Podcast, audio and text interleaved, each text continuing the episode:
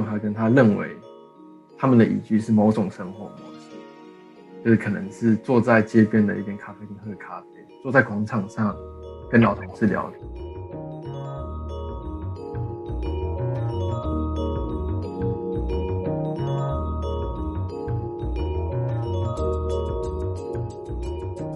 Hello，大家好，欢迎再次收听建筑家 Podcast，我是博香。这周呢，又是我们跟台湾建筑报道杂志社共同制播的内容。这集中会带你看到杂志专题的幕后，让你听见建筑圈不可不知的事情。在一月这么寒冷的季节呢，我们要带你去一个更加寒冷的地方，这个地方就是丹麦。曾有想过要去丹麦旅行吗？这个在北欧的遥远国度，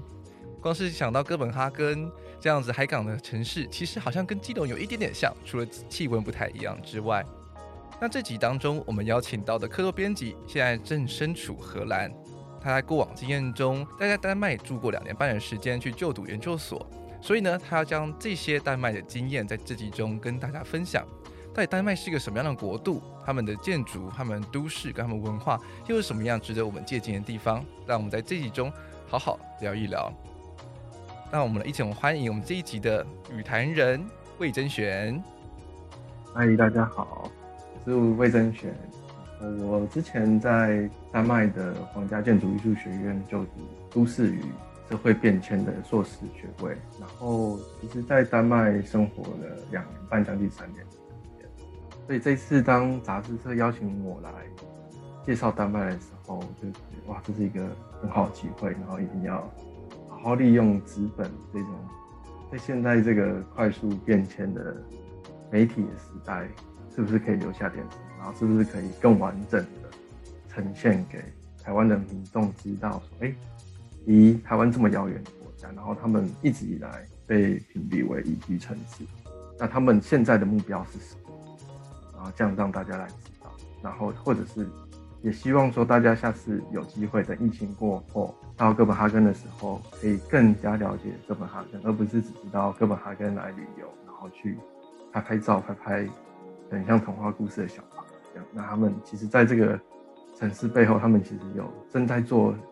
世界上很伟大的事情，或者是甚至是世界上第一件、第一个领先的城市。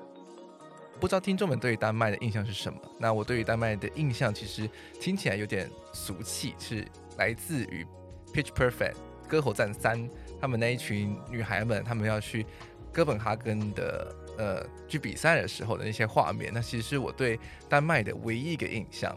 那对于丹麦有什么样的建筑，他们的都市，还有他们的生活有什么样的哲理，这部分的话，其实我是一无所知。所以我也是借由这一期的杂志的时候，才看到说，哇，其实把哥本哈根跟丹麦有非常多有意思的，不管是都市的一些管理的方式也好，或者是一些他们规划也好，建筑作品也好。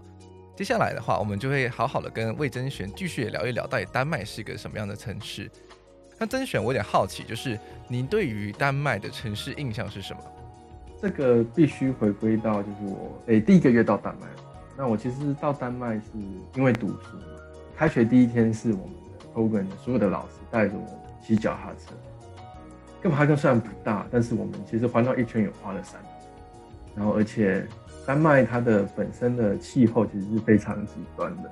其实哥本哈根这个字在丹麦文是霍本豪，那它其实意思是商人的港，它其实就是一个港。那它其实是在波罗的海的出海，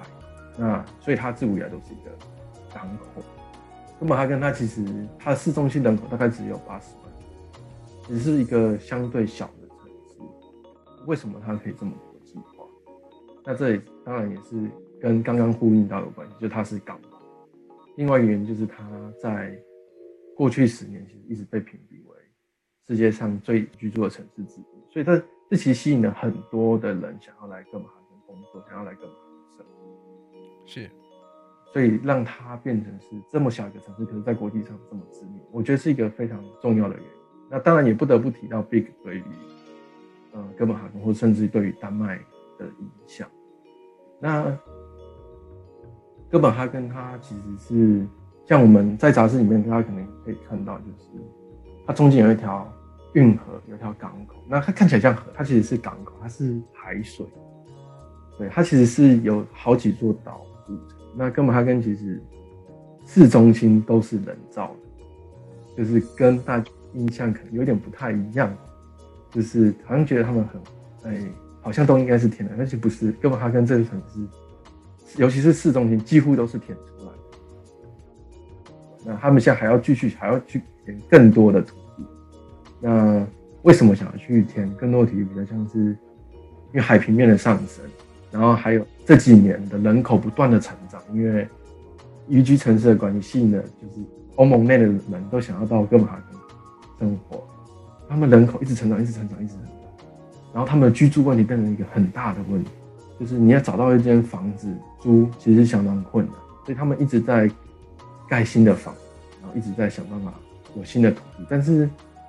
在开发新的土地的同时，要兼顾他们本来的都市文明，要兼顾他们本来的都市。所以在过去这十年或二十年，其实对哥本哈根也是一个改变非常大的一个时代。它可能有点像是更加国际化，可是它还是维持丹麦的词。其实我对这件事情是感到很神奇。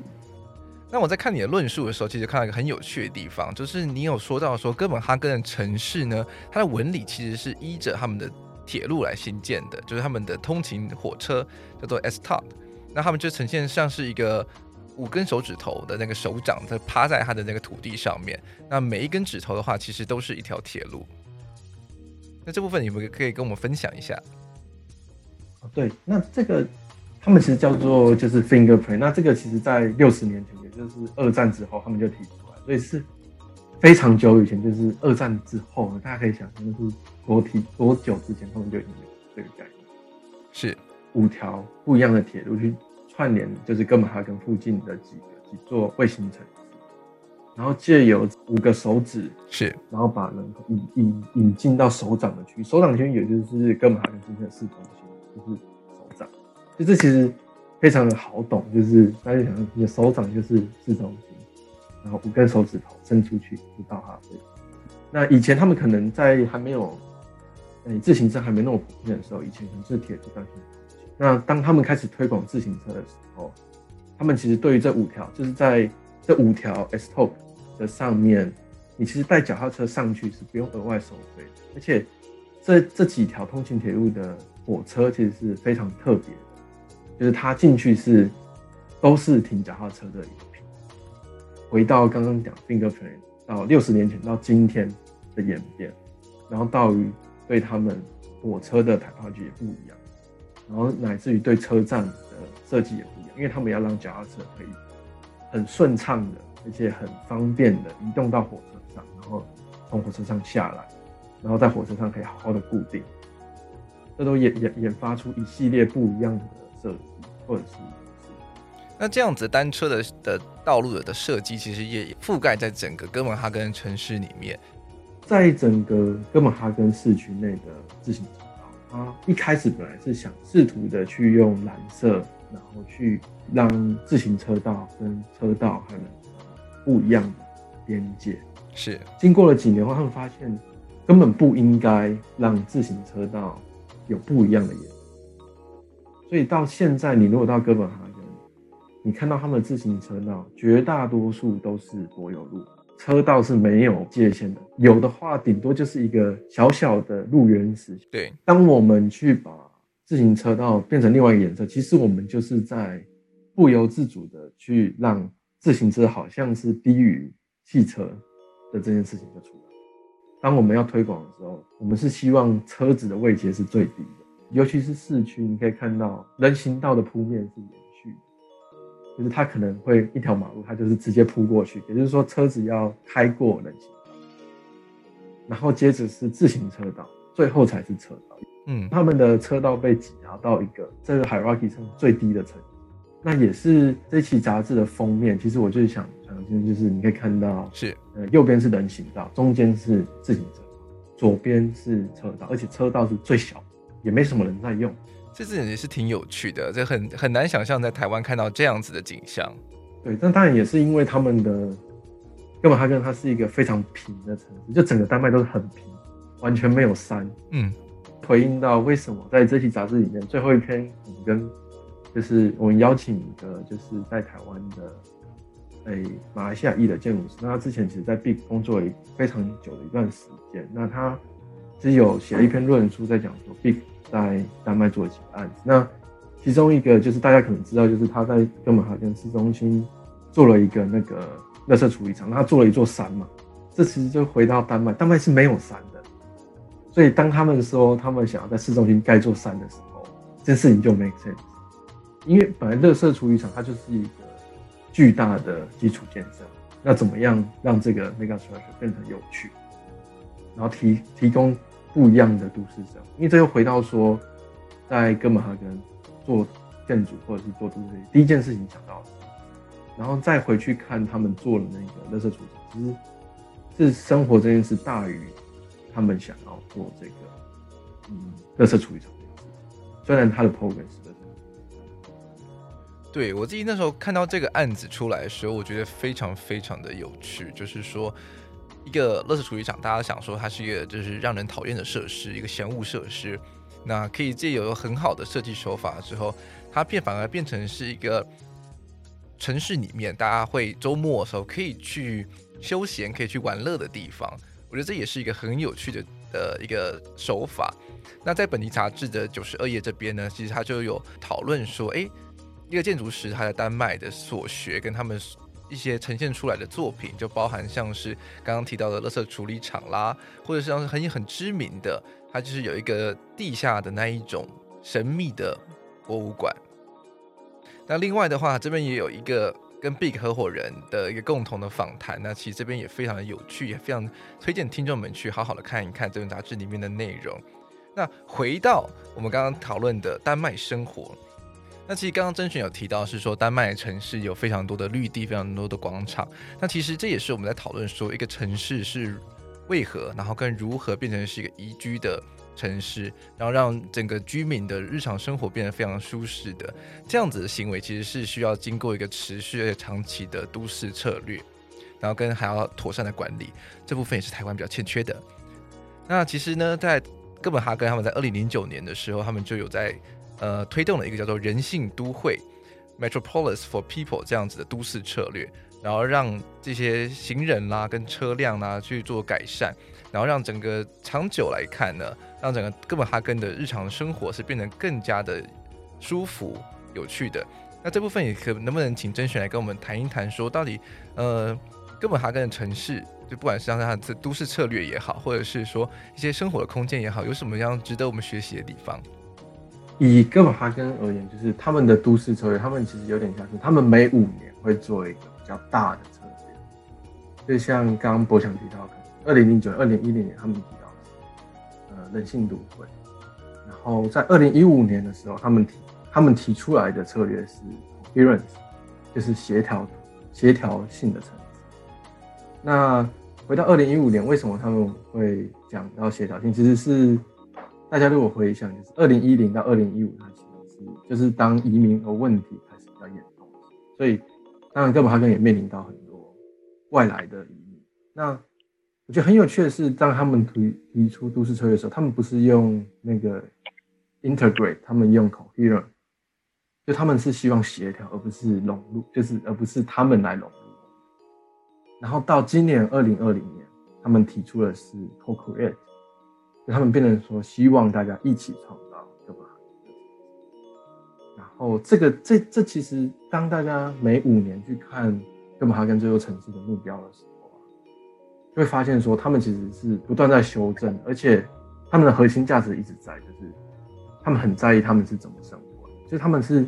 先去想说他们的生怎么，就是他们的生活模式，就是以人为思考，然后要协调，然后要一起创造。乃至于我都认为说，我对于哥本哈根的生活有一个想法，那他们对于他们的日常生活是有高度的认同性的，所以因为这件事情，导致于他们在做很多都市上的决策，都是建立在这些，嗯，以生活为主，然后以这个认同来开始去思考的部分。是，这其实有点像是。哎、这期杂志它第一篇我记得就是在呃丹麦皇家建筑艺术学院硕士时候的老师就是 Christine，他写了一篇以丹麦的角丹麦人的角度来写他对于哥本哈根的角度。那他其实就有聊到说，他觉得像是某一个商业区，他其实那时候在计划的时候，就是先去思考他的街道生活，才去设计它整个区的都市都市规划，然后才把那个商业区给建造出来。是。然后再提到说，刚刚讲的每五年计划，二零二零是他们想要一起创造。那其实他们在二零二五年有一个非常远大而且非常我们听到可能觉得不可思议的目标，就是他们想要在二零二五年让哥本哈根达到碳中和，也就是说这个城市的碳是碳排放是综合掉的。这件事情就其实在二零一二年就已经提出来，而且他们是。真的在做，而且是很可行的，而且已经要成功。当他们提出二零二五要碳中和的时候，这其实引发一系列的作为，就是其实不只是建筑，这牵涉到法规，牵涉到生活模式。是，然后才有说，哎、欸，我要盖垃圾处理厂，而且垃圾处理厂必须是碳排放要很低的。那我是不是可以在热圾处理厂上可以把能源循环利用？对，那它其实哥本哈根的。哎，这个名字就是他们想要达到一个叫做 district heating，就是区域供暖。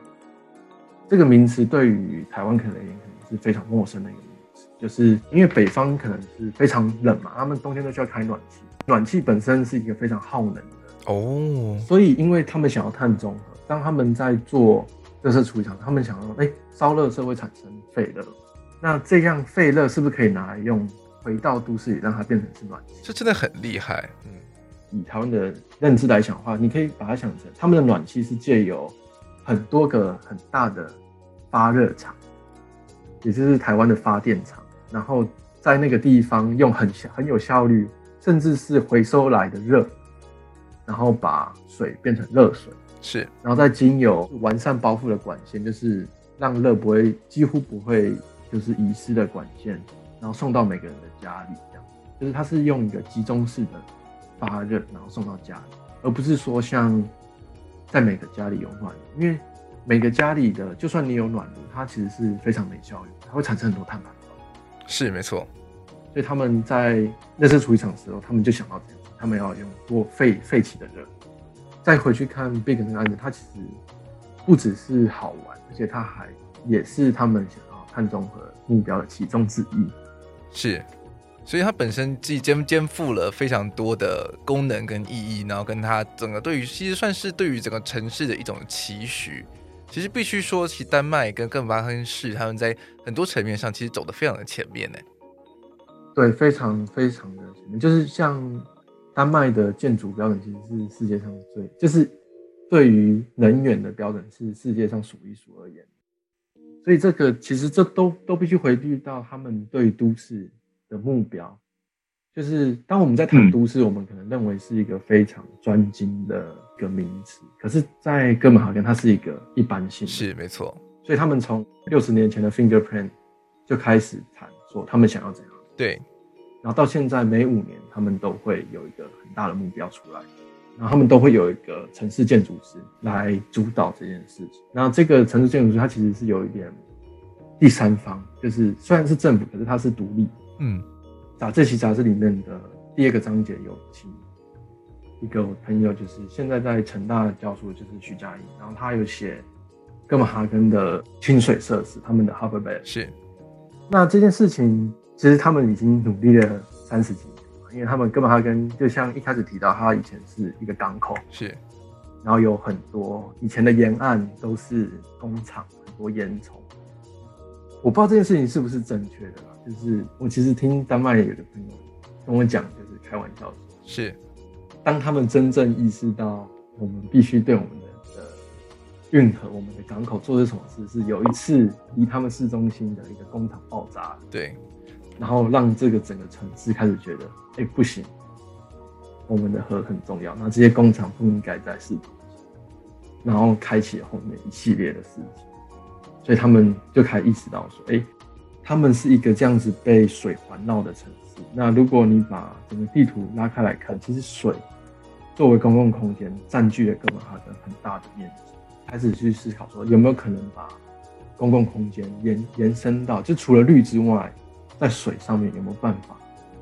也可以做出做做点什么？是，所以才会导致到他们一开始做了像 JDS 跟还有以前的 Big，他们以前是组了另外一间公司叫 Plug，他们那时候做的一个海呃海港浴场，就是在河上做了一个滑水道啊，然后游泳池啊，让大家可以去到港口里去游泳，嗯、这样吗？没错。可是到今天，其实是二零二零年，其实在这些杂志也有提到，哥本哈根那个岛屿它变成是想要做一个可移动式的，对，因为固定式的海呃那个 Harbor Base，它其实会面临到一些问题，就是比如说当极端气候来的时候，它是不是会有点问题？因为它不能动。当洪水来的时候，它是不是就被淹掉？那这这期跟那个岛屿计划的呢，就是访谈说他也提到，因为他刚好来过台北，那他其实对基隆河有很多想象。他说：“哎、欸，那如果因为台湾有台。”台湾是非常适合这种移动状态对水的介入，因为台湾可能不太适合用固定式，因为我们的嗯河川更加的极端。对，为什么杂志分别邀请 ADS，就是做那个固定式的海港跟现在那个哥本哈根岛屿计划的这个 Harbor Base 就是一个岛，像飘在河上这样子的，这样想要彰显就是哎、欸，他们已经从我们要。把嗯港口、把河、把运河视为公共空间，所以我们做了固定式。那做固定之后，我们现在要往下一个阶段，是要去做移动式的，因为它是有一个脉络。然后在许家印的文章里也有提到，就是为什么他们开始他们在过程中遇到了什么问题，然后花了多久时间，然后到今天，然后到他们今天发展出了这种很特别形态。当然，几乎可以是说。全世界好像找不到另外一个城市有这种都市活动的形态。然后在，欸、是去年嘛，就是 CNN 还有说，哥本哈根是一个最适合清水。对，没错。那刚刚其实甄选他提到这个海港的浴场，其实它非常的有趣，它其实就真的是在一个河的旁边。然后它是一整个区域，它是有被围起来的区域。那就是说，它这边会设置一些像跳台啦，或者是一些范围的游泳池。所以说，市民他们闲暇的时候就可以到这个区域来玩水、跳水、游泳等等。那他们其实同时，他们整个城市是非常清水的。他们可能就是诶下午没事了，他们就可以到河里面游泳啦。他们会或者是在玩 SUP 啦等等的一些一些游戏。就是随时，他们其实跟水的距离是非常非常亲近的。那它同时也发展出了非常多不一样的形态跟不一样的玩法。它可能就是说，诶，有溜滑梯形式的啦，甚至说会有一些呃一些坡道啦等等的一些景一些景观跟一些活动的方式，是为让更多族群跟更多不同年龄层、更多不同呃。兴趣取向的人，其实都可以在这个河的旁边，这些河的设施上去找到自己一个小的角落。那刚刚他提到另外一个计划，就是所谓的所所谓的这个哥本哈根岛屿计划的话呢，它其实真的很蛮蛮可爱的。大家如果在杂志上的话，可以在第呃五十二页找到相关的资料。它其实就是像是一颗一颗的，嗯，怎么讲？这个形状有一点像是。嗯，那种五角形的小小饼干吧，这样讲好了。然后他们就是每个每一块五角形小饼干呢，他们就是在河上飘来飘去。然后每一个小小饼干呢，它上面它有些是木栈平台，有些是可能是种的呃种有种有种草，然后有种树。所以是说，他们当他们市民在可能游河的时候，可能划船啦，他们在玩 SUP 啦等等的时候的时候，他们其实是有一个。河上面的一个休息的去处的，所以变成是说，他们市民在清水同时呢，其实市府也提供了更多的呃安全性。我觉我觉得我个人觉得算是一个安全的设施啦，就说你可以不用一直在划船，你划了一大段距离的时候，你发生发现了一座，你跟一座小岛屿突然间相遇了之后，你可以在这个小岛屿上面可能享受阳光，休息一下，吃跟朋友一些吃点午餐啊，吃点零食之类的，所以让整个。呃，休闲活动的这个形式，不管是活动、休息，算是更完整的包装在一起，所以让大家可以更愿意的去河上面去做活动。相看回来到台湾的一些港口啦，或者是一些河边的时候，就觉得说，好像其实真的还有很多可以更进一步设计的地方。而且在台湾，因为台湾其实也是被水环绕的国家，那台北市也有基隆河，那对呀、啊，从小到大被教导观念是，哎，水很危险，不要靠近。就是我觉得这个观念其实对于我而言，其实都有影响。就是当我到哥本哈根，我其实也一开始也不太敢。敢去跳下去，其实再回到台湾，其实这这是一个心理上的问题。那在设计上的问题，比较像是我们对于我们常常是盖个堤防，或是有栏杆去把关系去隔隔绝嘛。那嗯，像我觉得其实像这种移动式的这种小岛屿，其实在台湾也许它的可行性就有就有，因为它其实可以在台风来的时候就赶快把它收起来。嗯。其实必须说，台湾现在这几年也有在做一些尝试啦，比如说像是台中市他们的柳川跟绿川，他们就有尝试让整个清水的空间是变得更加的友善的。那刚刚提到是说，为什么会就有那么多堤防？那一方面其实也是台湾气候造成的，因为毕竟我们有台风，我们会暴雨，所以有时候可能突然之间就会有很大的水量给冲过去了，所以呃。那那就让我想到说，我其实几年前的时候曾经去鹿特丹，有看过他们的一个鹿特丹的建筑双年展，他们就有讨论到说，一个城市跟河的距离到底该怎么样去取决比较好。那他们那时候提出的方案其实是说，既然你这个地方会被水淹过去的话，那它其实就是自然的领域啊，那你城市应该就要往后退。那它变就变成是说，你需要去设计一个 buffer，一个缓冲区。让河道的这个就是泛滥的范围里面，你这边就是设计一些自然景观啦，一些呃休闲设施啦，自行车道之类的。那在更远的范围之外，才是你的城市。你应该要把城市的范围给缩回去，把土地还给自然，因为那就是自然的状态。其实我觉得这样子的思维其实也挺有趣的。那那，那是鹿特丹双年展，他谈的是在谈荷兰。那丹麦他们处理这个清水设施的一些想法，其实又不太一样。那回到台湾的时候，到底我们该怎么做？其实我也觉得是一个很值得好好思考的问题。那台湾的绿船，诶，台中的绿船跟柳川是不是最好的解决方法？我觉得也不一定。其实每个城市都会有不一样的议题，跟不一样的处理方式，可以值得好好的思索一下。我觉得这个这件事情，这个思索其实就回到说，台湾认为怎么样是宜居？对，第三章的第一篇就是我邀请的那个 SHO 的。合伙人之一 Tiago，他其实在他的文章里就有提到说，他每个礼拜二都会固定去某一个广场，然后喝杯咖啡，吃吃点东西，然后带他的小孩，然后会在那个广场上遇到他的老同事、老朋友。那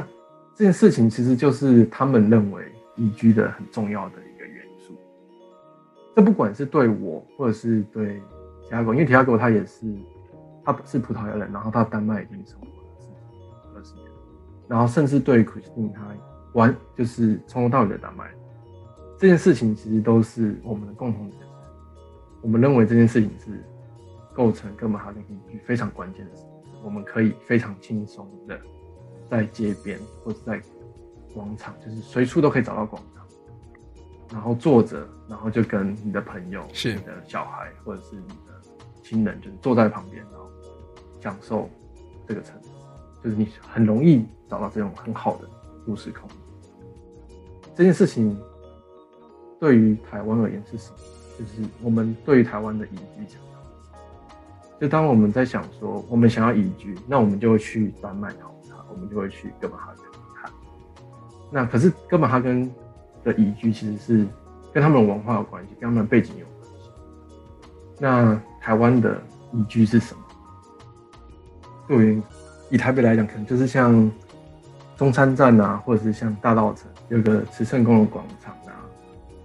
在庙埕上有很多摊贩，然后大家可以在摊贩吃一点小吃，然后跟朋友聊天，然后在那个街道上散步。那样对于台湾人会不会是这种事情？如果把这件事情久而久之，我们开始认同一种生活，那这件事情会不会就变成是属于？台湾的宜居，其实你刚刚提到的，就是台湾的这样子的宜居城市感的话，其实可以很明显的出感觉出来说，其实台湾构成这样子的街道的氛围，其实主要是由呃商业去推动的，不管是像是庙城或者是一些文呃宫庙文化，就是什么庙城啦，或者是一些呃骑楼店家、小贩小吃摊这样子的呃这些这些商业的行为，所以去驱动去串联。所以一方面的话，也是因为这样子，然后同时间又是台湾呃今天气候炎热嘛，所以就会有像骑楼这样子的呃都市设施出现。这其实在欧洲其实也并不常见，就是说，哎，每栋房子底下一楼临街面会有个骑楼，让大家可以走。嗯、对，那那那那那边会有一些商业行为，这其实对于整个欧洲国家来说，其实相对起来也是比较少的。那这样子的一个被未被定义的空间呢，那其实就会变成是很多行为会发生。那相比于到欧洲哥本哈根来说的话，他们的开开放空间的话，就会主要是可能像是比较像是呃，不管是自行车道啦、公园啦，或是一些呃什么住宅的中庭啊等等这些比较自然或者是更开阔的空间，其实跟台湾其实真的说性质上其实是非常不一样的一个空间。那哥本哈根会建成这样子的开放空间，其实也必须归功于一九九零年代那负责整个丹麦公共空间规划的这个呃创办人，他叫做杨盖尔。那怎么发音我不是我不知道怎么发。对，他其实就有呃非常重视在开放空间的感受下呢，去呃把这个整个开放空间的精神跟品质给呈现出来。那其实我们在呃在。九十八页这一这一篇的讨论之中，其实就讨论到说，一个城市其实并不只是要看它的建成空间。所谓建成空间，就是说人造出来的空间。那同时呢，我们也需要去讨论到一些自然的环境。那自然环境这一部分的话，其实台湾在这几年的很多的公家案子，呃，台湾台湾在这几年很多公家案的话，其实我必须说有在努力的呈现了。像是您刚刚提到的，就是中山站的那个绿色廊道。那其实也也是把它原本一个很嗯硬铺面的一个比较毫无生机的一个廊道，把它转化成一个很多活动。你现在去如果到台北中山站那边来看的话，其实会有非看到非常多的，不管是像是小吃摊贩啦，或者是一些活动啦，或是人群的聚集啦，他们在约会，他们在喝咖啡，他们在聊天，其实也是借由时间跟呃必须说眼界吧。然后，所以这整个城市会慢慢的做出一些改变。我觉得像像博强讲，就是非常的，就是哎，有哎，对台湾而言，就是其实对欧洲其实是完全不同的一个哎生活习惯。杂志的五十六页，其实我请也是在哥本哈根读书的一位就是学姐，然后是朱天怡，然后她其实是读景观。那其实我就邀请他和丹麦一间非常有名的景观事务所 SLA 对谈。啊，因为 SLA 它常常和 Big，像大家知道 Big，以及很多诶、像 SHO，还有诶 Kobe，就是一间大型的建筑公司合作去做景观，他们就是做建筑跟街道之间的那个公共空间是什么？就他们不断的在定义。天怡跟 SLA 访谈的对谈的那篇文章，还有天怡的论述，其实是在谈说。哥本哈根是怎么样定义这个建筑跟都市中间的中间地带？是样子，就是可能是办公大楼中间的广场，可能是哎、欸、本来的铁道废弃的线性公园。是，那又回到说，当他们在做一个案子的时候，因为丹麦的都市审议的关系，他们第一个审的就是在。跟像米特跟 Big 啊，就是那个合伙人 Ted 访谈的时候有提到，丹麦在审第一件事情审你的公共空间，怎么样跟都市串？对，就是可以从这个机制就可以看得出来，他们第一个在意的是公共空间。对，台湾的类比，第一个在意的是骑楼，第一个在意的是我们的庙城，我们的巷道。你这个审过了，你才可以谈后面的建筑。是，这也回到那个刚刚提到那个 young gil 他最有名的一本书叫做《Life Between Buildings》。那其实顾名思义，就是在建筑之间的生活。这件事情怎么样界定我们的都市？对，没错。如果以像他讲的，以建筑之间的生活去开始思考的话，这件事情完全会不一样。就当我们去看一个案子的时候，我们是先从他的公共空间开始看，而不是从他建筑的。完全这件事情完全就改变，所以才会影响到为什么在跟 SLA 就是天颐跟 SLA 对谈的时候，SLA 会在丹麦的建筑界里有这么重要的位置，就它是一间诶景观公司，因为在台湾可能大家对于景观，这也是最近大家的讨论，就是为什么大家对景观好像没那么重视，可是不对啊，可是这应该是平等的，或甚至是。可能开放空间跟建筑，它本来就是，它必须是一个平，就是一个互相合作的关系，而不是说最后建筑做完了，最后哎、欸、那个地是空的，然后做景观。好的，那在最后面我还要问甄选最后一个问题，就是依据你在台湾长大的经验呢、啊，你觉得台湾跟丹麦最大的不同是什么？那台湾在未来的都市规划上又有什么样的建议？我觉得。要用一句很简单的话来讲，就是如果大家想一下那个色票啊，丹麦的颜色可能只有几个几个颜色，就是十个颜色，可是台湾可能有五十个颜色，是，所以在丹麦可能做设计什么，就是它做出来就会是比较，你可以说比较单调，你也可以说比较干净，可是，在台湾是一个很多颜色的一个国家，我们就是比人家多这么多颜色，我们怎么样是？在都市设计里，然后去思考我们的生活到底是什么，然后去拥抱这些颜色，而不是说去抗拒这些颜色。像刚刚提到，就是我们去看丹麦很多好的都市广场，我们不是应该去学他们，是说我们的依据是什么？就回到这整个杂志最重要的就是，对，没错，丹麦他们用他们的日常生活建构起他们的。那以台湾而言，我们的日常生活。那我们可以用什么去建构我们的故事？好，谢谢甄选为我们把这集算是画了一个非常完美的句点。我们到底要如何去定义我们台湾专属的宜居生活？好的，如果你对本集的节目讨论的议题有兴趣的话呢，是非常的建议大大家可以购买本期的台湾建筑杂志，在博客来、诚品的网络书店都可以买到。当然呢，如果你想要在每月的月初收到热腾腾的杂志，建议你马上订阅《台湾建筑杂志》，它的相关的订阅连接的都可以在本集的节目资讯栏中找到，或者是你可以马上搜寻台湾建筑报道杂志社的网站，就可以去做订阅。那另外呢，台湾建筑杂志报道社呢，也为了回馈听众，每个月也会提供两本杂志来供我们做抽奖。想要收藏本月杂志的朋友，请马上搜寻建筑家的 IG 账号，并在这一集的贴文下方留言。告诉我你对于本集内容的心得，那我们就会在月中抽出两名的幸运得主，可以收藏本集的杂志。那下个月台湾这种杂志又会带来什么样的内容？就让我们敬请期待。再一次谢谢甄选来到我们节目中，跟我们分享这么多丹麦的有趣的事情跟都市规划。谢谢甄选，好，谢谢博翔。好的，那我们下周一见，拜拜。